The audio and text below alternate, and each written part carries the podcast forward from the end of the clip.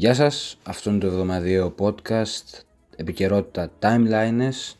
Είμαι ο Lord Byron και σήμερα θα μιλήσουμε για κάποια θέματα αλλά κατά βάση θα κάνουμε ένα μάθημα ιστορίας και πιο συγκεκριμένα ένα μάθημα ιστορίας για τη Νέα Δημοκρατία σαν κόμμα. Ε, λοιπόν, με αφορμή το 14ο Γαλάζιο Συνέδριο της Νέας Δημοκρατίας και τις κόντρες που υπήρξαν ε, μεταξύ κάποιων προσώπων κλειδιών εντός του κόμματος. Ε, με αυτή λοιπόν την αφορμή σήμερα θα σας κάνω ένα μάθημα ιστορίας σε σχέση με το κόμμα που λέγεται Νέα Δημοκρατία και κυβερνά την Ελλάδα πολλές δεκαετίες ανά τα έτη και με πολλούς διαφορετικούς πρωθυπουργούς να έχουν περάσει από την κεφαλή της χώρας μας και να έχουν προξενήσει αρκετά προβλήματα εν τέλει. Βέβαια αυτό είναι άποψη δική μου φυσικά.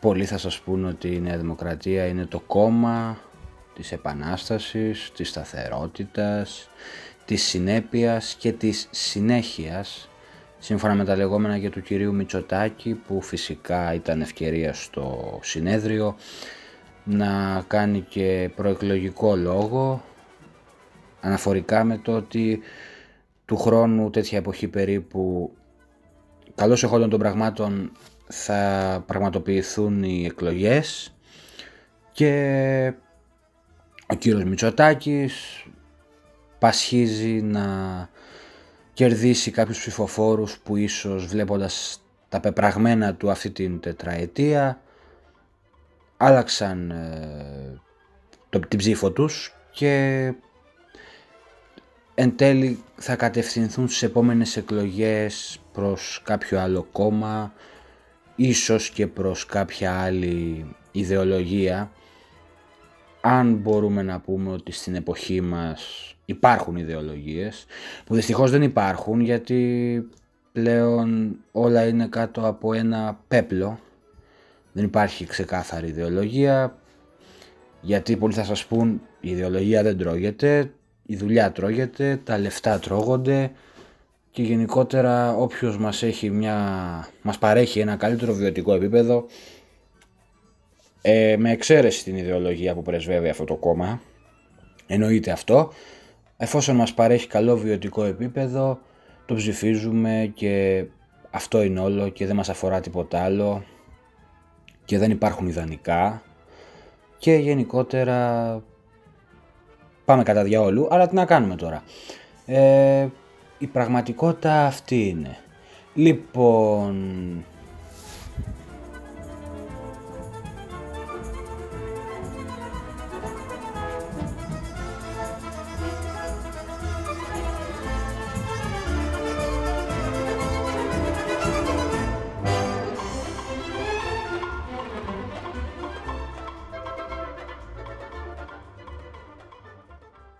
Ας ξεκινήσουμε με την ε, δήλωση στο συνέδριο, το απόσπασμα από την ομιλία στο συνέδριο του κυρίου Αντώνη Σαμαρά, του πρώην ε, Πρωθυπουργού. Να σας θυμίσω ότι διατέλεσε Πρωθυπουργός σε συγκυβέρνηση με το Πασόκ του κυρίου Βενιζέλου, όπου και μας εισήγαγε στο δεύτερο μνημόνιο ε, αν θυμάστε την εποχή που λέγαμε τη λέξη χαράτσι συνεχώς και τα stage αναφορικά με υπαλλήλους του δημοσίου αν θυμάστε τα stage. Λοιπόν ε, ο κύριος Σαμαράς λοιπόν στην ομιλία του ανέφερε ότι δεν μπορεί να υπάρξει κέντρο δεξιά χωρίς τη δεξιά Εν ολίγης, ο κύριος Σαμαράς εννοούσε πως η Νέα Δημοκρατία δεν μπορεί να βασίζεται αποκλειστικά στους κεντρώους ψηφοφόρους της, αλλά πρέπει να έχει ένα μεγάλο και ικανοποιητικό άνοιγμα και στη δεξιά της πτέρυγα και να καλύπτει και τους δεξιούς, ίσως και ακροδεξιούς, ε, ψηφοφόρους και γενικότερα ακραίους ανθρώπους που έχουν μια αρκετά συντηρητική και πουριτανική άποψη για την ε, πραγματικότητα και το, το τι πρέπει να γίνεται εν ολίγης στην ε, καθημερινότητα της χώρας μας και της κοινωνίας μας.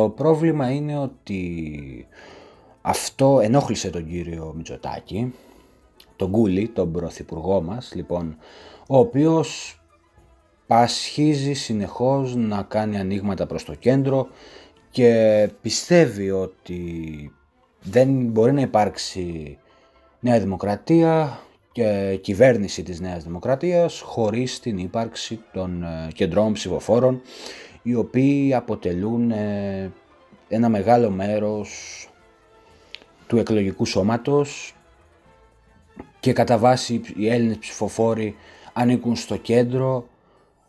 Απλά το κέντρο έχει δύο πλευρές όπως γνωρίζετε.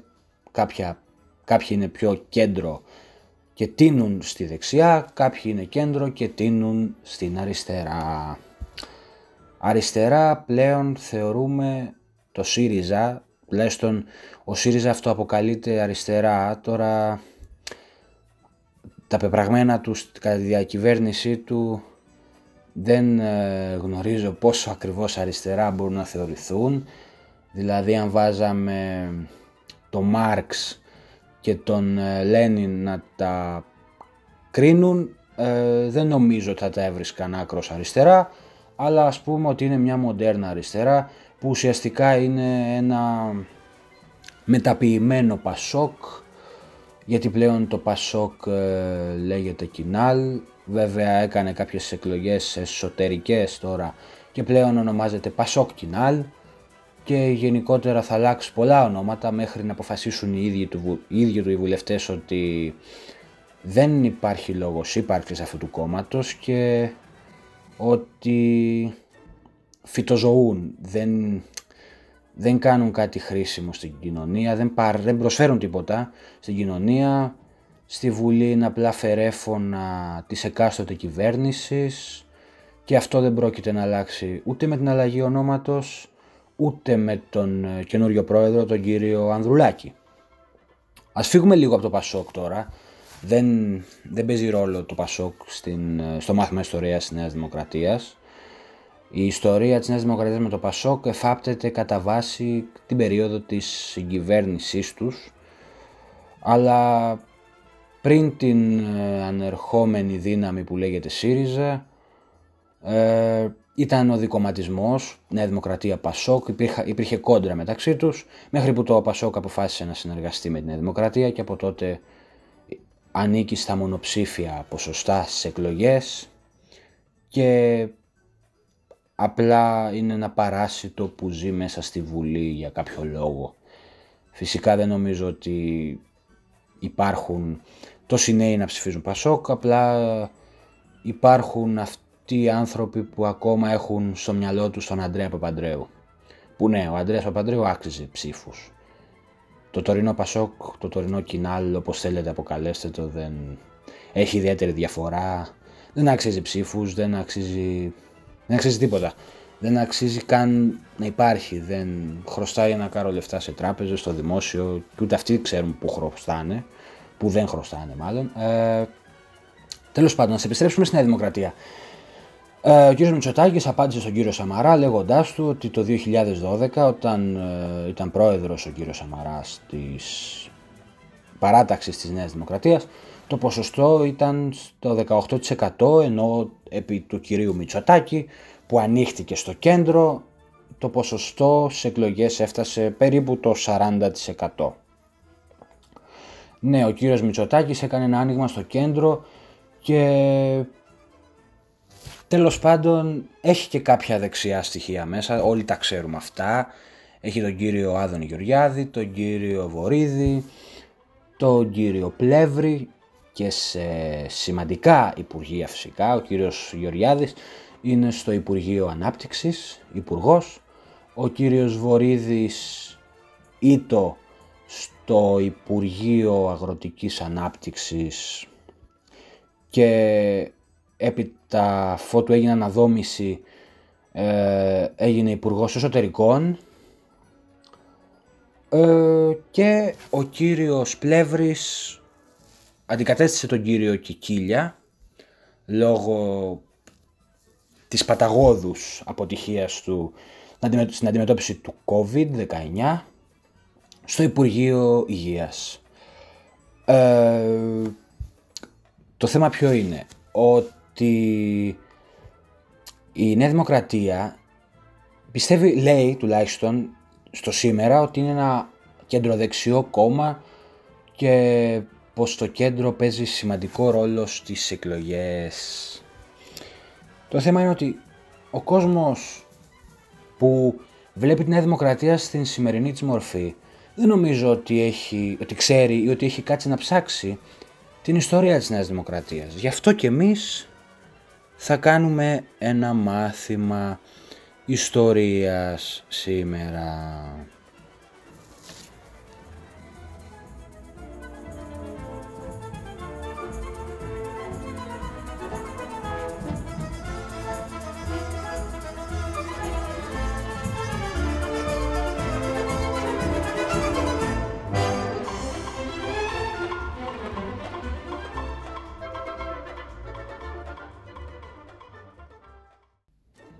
Λοιπόν, το μάθημα ιστορίας ξεκινάει με το ότι ε, η Νέα Δημοκρατία είχε μια άκρος δεξιά, ίσως ακροδεξιά νεολαία, τρόπον τεινά νεολαία στο παρελθόν, τους Κένταβρους και τους Rangers, οι οποίοι οι Rangers ήταν κατά βάση Θεσσαλονίκη, οι Κένταβροι Αθήνα και Περίχωρα, ε, τώρα, ποιο είναι το πρόβλημα; Ότι όταν έχεις έναν άνθρωπο που ήταν ένα βασικό μέλος των κεντάβρων και φυσικά αναφέρομαι στον κύριο Μέη Μαράκη, ο οποίος δήλωσε ως πρόεδρος της Οργανωτικής Επιτροπής του Συνεδρίου δήλωσε ότι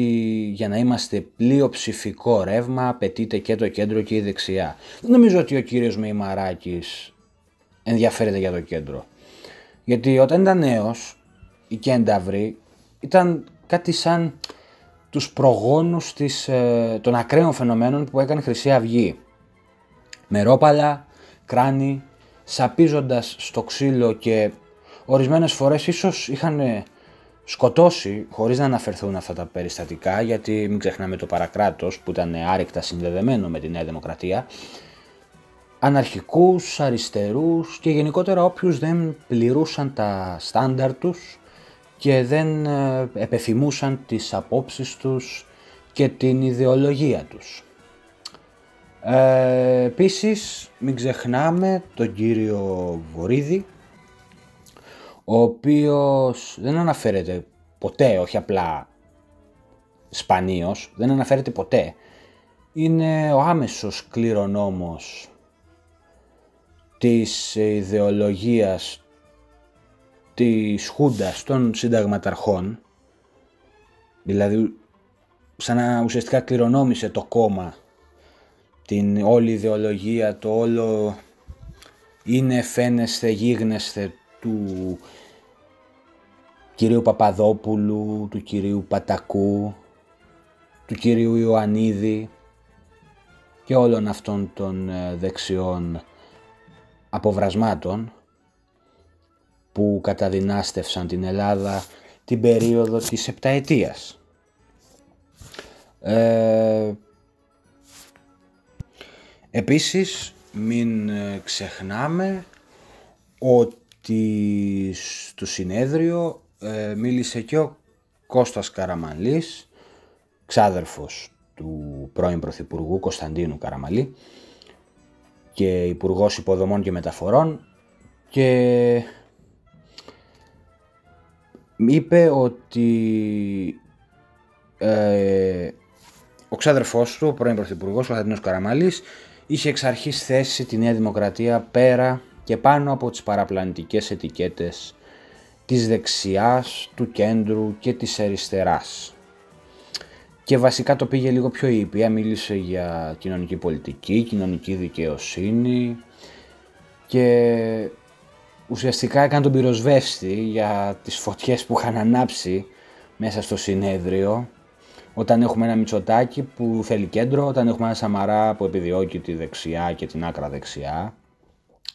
Αλλά και για να συνεχίσουμε το μάθημα ιστορίας μας, ε, πέρα στους κεντάβρους δεν είναι και μόνο ο κύριος Μεϊμαράκης. Στους κεντάβρους ε, και στους Rangers, οι οποίοι ήταν έμπνευση του Μακαρίτη του Αβέροφ, που υπήρξε πρόεδρος της Νέας Δημοκρατίας. Λοιπόν, αυτές οι δύο οργανώσεις, ακροδεξιές, φασιστικές οργανώσεις, είχαν αρχηγούς τον κύριο Μιχαλολιάκο, νυν ε, βουλευτή Πυραιός, νομίζω, ξάδελφο του Μιχαλολιάκου της Χρυσής Αυγής και τον Μανολάκο, ο οποίος ήταν γνωστός για τις χούντο-βασιλικές του απόψεις. Ε, φυσικά αυτή ήταν αρχηγοί και κατά βάση τα πρωτοπαλή τους ήταν ο κύριος Μημαράκης, ο κύριος Βουλγαράκης, οι οποίοι έπραταν όλα αυτά που έπραταν με τις ευλογίες της κυρίας Ντόρας Μπακογιάννη, κόρης του κυρίου Μητσοτάκη, αδερφής του δικού μας Κυριάκου Μητσοτάκη, σε περίπτωση που δεν ξέρετε ποια είναι. Ε, και ε, η Κένταυρη επίσης ήταν ε, ομάδα νέων από τον Κορυδαλό και την Αθήνα κατά βάση. Ε, κάποια μέλη της κάποια μέλη των κεντάβρων αυτής της οργάνωσης ε, ήταν πριν στη φοιτητική εθνική πρωτοπορία και στο ενιαίο εθνικιστικό κίνημα και θα σας πάω και σε ένα άλλο μέρος της Ελλάδας, στην Καλαμάτα της δεκαετίας του 80, όπου εκεί ο πρώην Πρωθυπουργός κύριος Σαμαράς ήταν αρχηγός της εκεί οργάνωσης, έσπαγε τζαμαρίες στην Καλαμάτα του τότε και μην ξεχνάμε ότι ένα από τα πρωτοπαλίκαρα της όλης αυτών, όλων αυτών των οργανώσεων ήταν ο κύριος Πάνος Καμένος. Θυμάστε το κόμμα Ανεξαρτητοί Έλληνες; Αυτός ο κύριος Καμένος. Αυτός που μετά το γύρισε και ήταν κατά της Νέας Δημοκρατίας. Ενώ μέχρι τις προάλλες ήταν φιλαράκι με όλους τους αρχηγούς της Νέας Δημοκρατίας, τους βουλευτές και γενικότερα κάναν τραμπουκισμούς όλοι μαζί τα παλιά χρόνια. Με τις ευλογίες φυσικά της εκάστοτε κυβέρνησης. Αυτή μπορεί να ήταν η Δημοκρατία, αυτή μπορεί να ήταν και Πασόκ. Μην ξεχνάμε και την ε, γνωστή ατάκα των ε, δεξιών και γενικότερα των τότε τραμπούκων οι οποίοι λένε ότι καταδικάζουμε τη βία από όπου και αν προέρχεται. Και ναι, αυτοί οι άνθρωποι που έχουν σαπίσει πολύ κόσμο στο διάβα τους, έχουν σπάσει μαγαζιά, έχουν καταστρέψει περιουσίες του απλού κοσμάκι, του λαουτζίκου, γιατί έτσι έπρεπε. Έτσι είχαν στο μυαλό τους, ίσως αυτή τη διαταγή είχαν πάρει από τους αρχηγούς, ίσως και από τον ίδιο τον πρόεδρο της εκάστοτε εποχής, αλλά τον, τον πρόεδρο τέλος πάντων της Νέας Δημοκρατίας, της εκάστοτε εποχής. Ε, Πού θέλω να καταλήξω. Οι εκλογές είναι σε ένα χρόνο, πρέπει να σκεφτείτε πολύ σοβαρά. Τι θέλετε να ψηφίσετε; Το θέμα δεν είναι η ΣΥΡΙΖΑ ή η Νέα Δημοκρατία. Όχι. Υπάρχουν ένα άλλο κάρο κόμματα. Υπάρχει το Πασόκ. Υπάρχει το Κουκουέ. Υπάρχει η μέρα 25 του κυρίου Βαρουφάκη. Υπάρχει η ελληνική λύση. Όπως σας είπα θα έκανε κόμμα μέχρι και ο Μπογδάνος το «Εσύ» νομίζω λέγεται ε, στη συντομογραφία «Εσύ». Εσύ ποιος άλλος, εσύ. Ωραίο σύνθημα για το κόμμα του κύριου Μπογδάνου. Θα ελπίζω να το ακούσει το επεισόδιο και να τον εμπνεύσω. Εσύ γιατί κανένας άλλος δεν είναι σαν εσένα. Εσύ γιατί είσαι ένα όνειρο απατηλό. Εσύ γιατί είσαι το αύριο, το μέλλον αυτής της χώρας, της πατρίδας μας. Ναι, τέλος πάντων, υπάρχουν πολλά κόμματα από όλες τις ιδεολογίες, κέντρο, αριστερά, δεξιά, ακροαριστερά, ακροδεξιά. Ακροκέντρο δεν υπάρχει. Ναι, λογικό γιατί είναι κέντρο, οπότε δεν μπορεί να είναι ακροκέντρο. Βέβαια, αν το δούμε σχηματικά, μπορούμε να πάρουμε το κέντρο δεν πάει μόνο αριστερά και δεξιά, μπορεί να πάει και πάνω και κάτω. Αλλά σχηματικά. Αλλά επειδή δεν κάνουμε γεωμετρία και μιλάμε για ιδεολογίες, τέλος πάντων, το θέμα είναι ότι η Νέα Δημοκρατία έκανε πολύ μεγάλη ζημιά αυτή την τετραετία και θεωρώ ότι έκανε μεγαλύτερη ζημιά από ό,τι έχει κάνει όλες τις υπόλοιπες δεκαετίες που έχει κυβερνήσει, σαν κόμμα.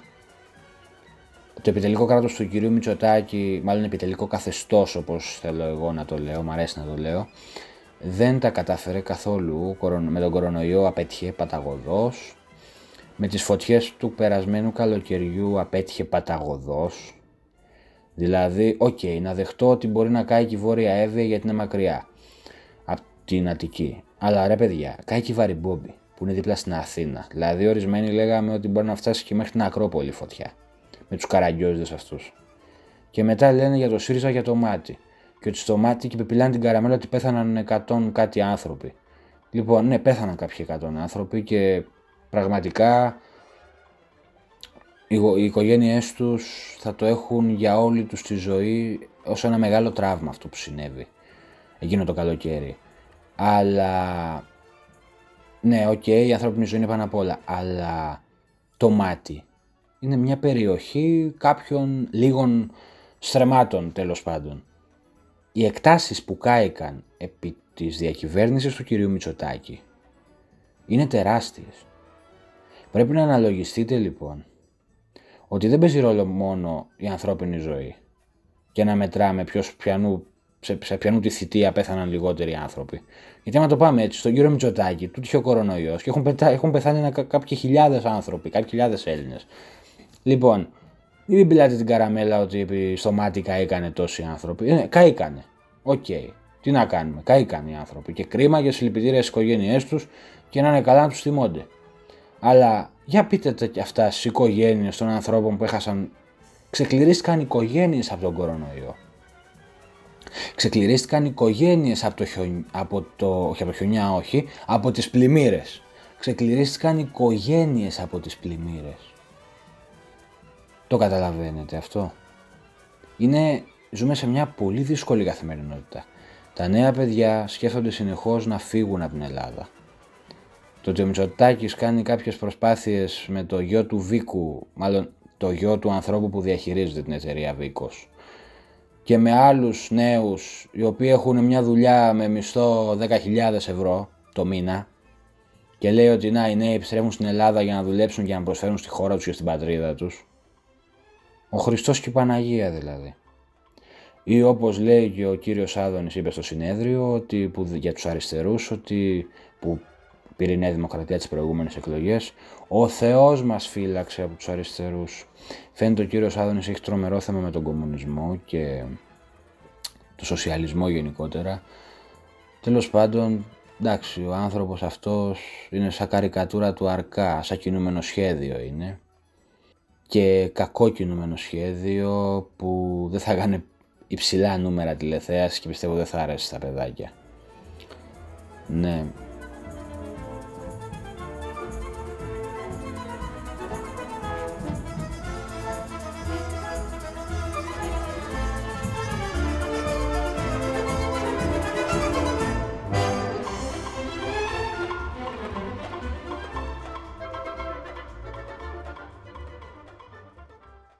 αλλάξουμε θέμα. Θέλω να ολοκληρώσω με ένα τελευταίο θέμα το σημερινό podcast. Ή μάλλον δύο θέματα.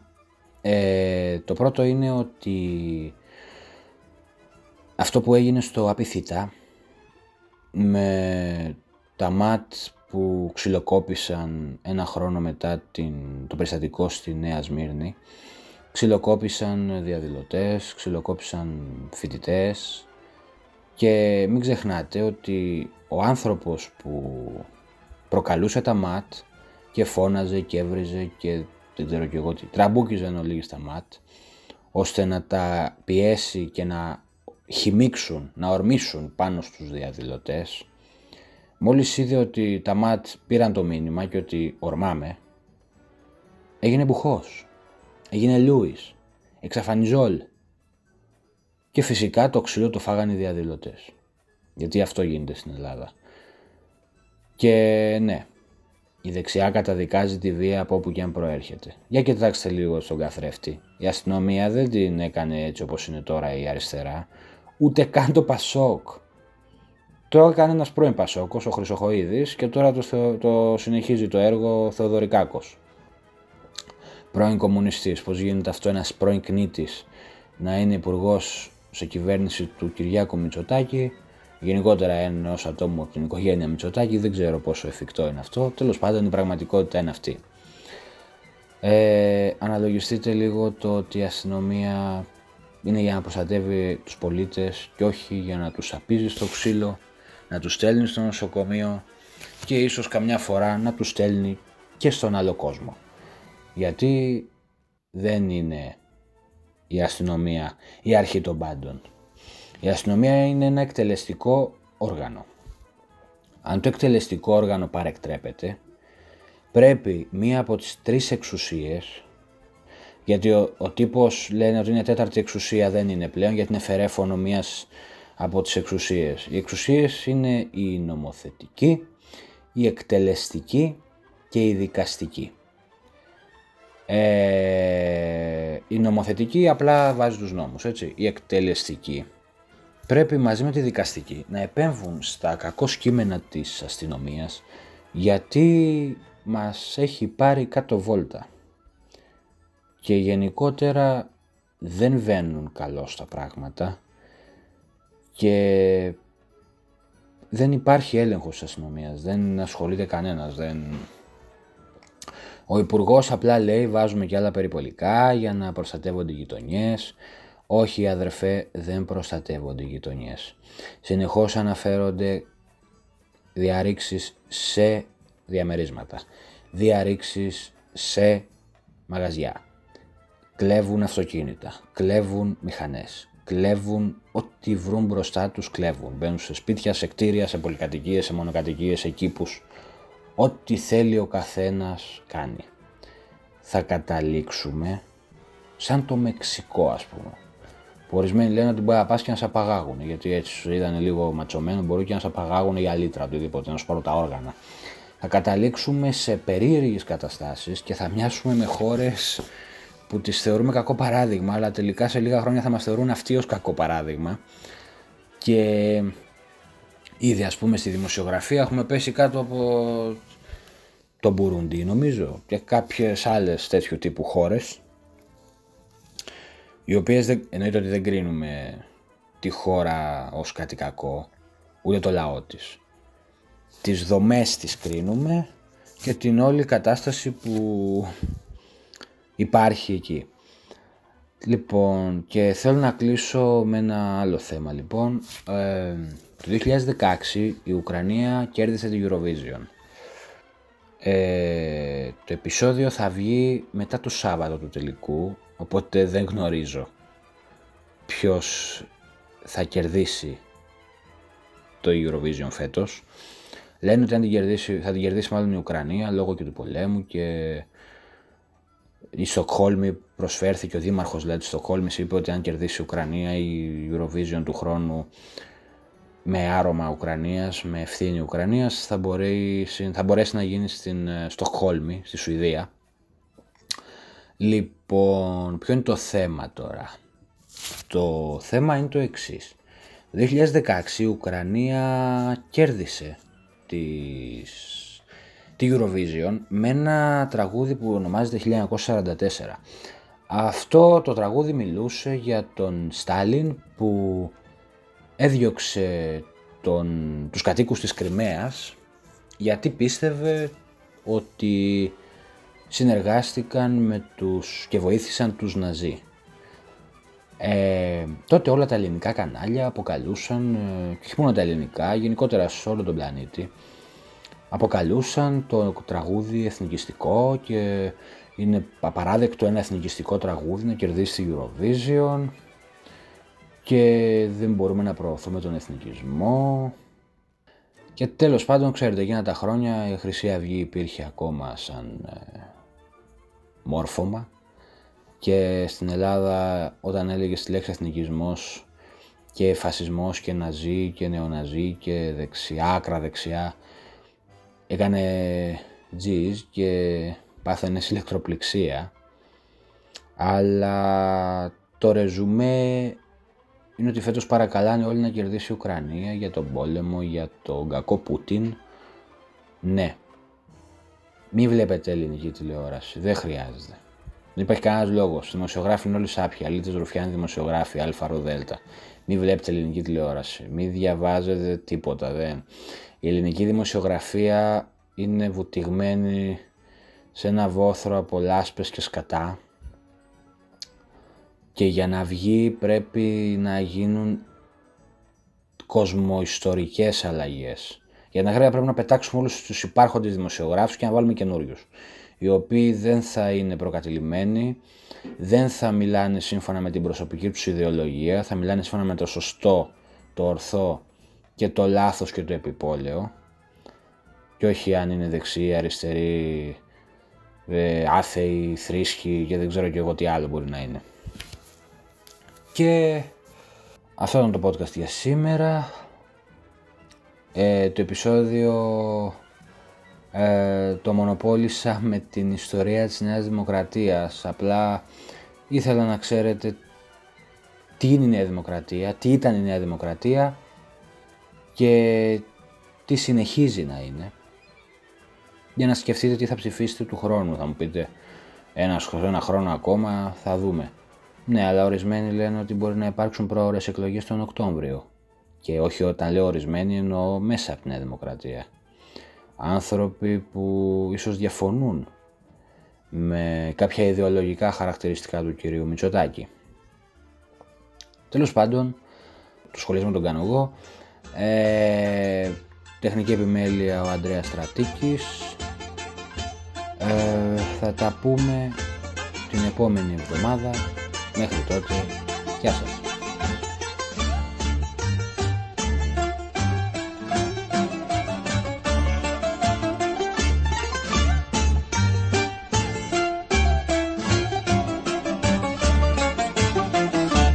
Βάζω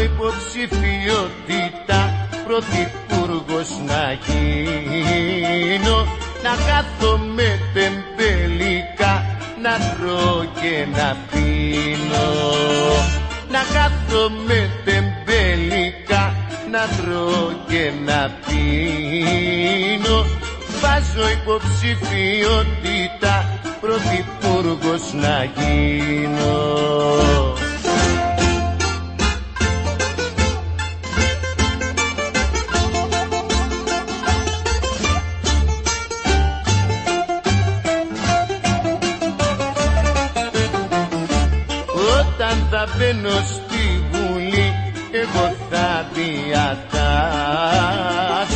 θα τους πατώ τον αργύλε και θα τους μαστουριάσω. Θα τους πατώ τον αργύλε και θα τους μαστουριάσω. Όταν θα μπαίνω στη Βουλή εγώ θα διατάσω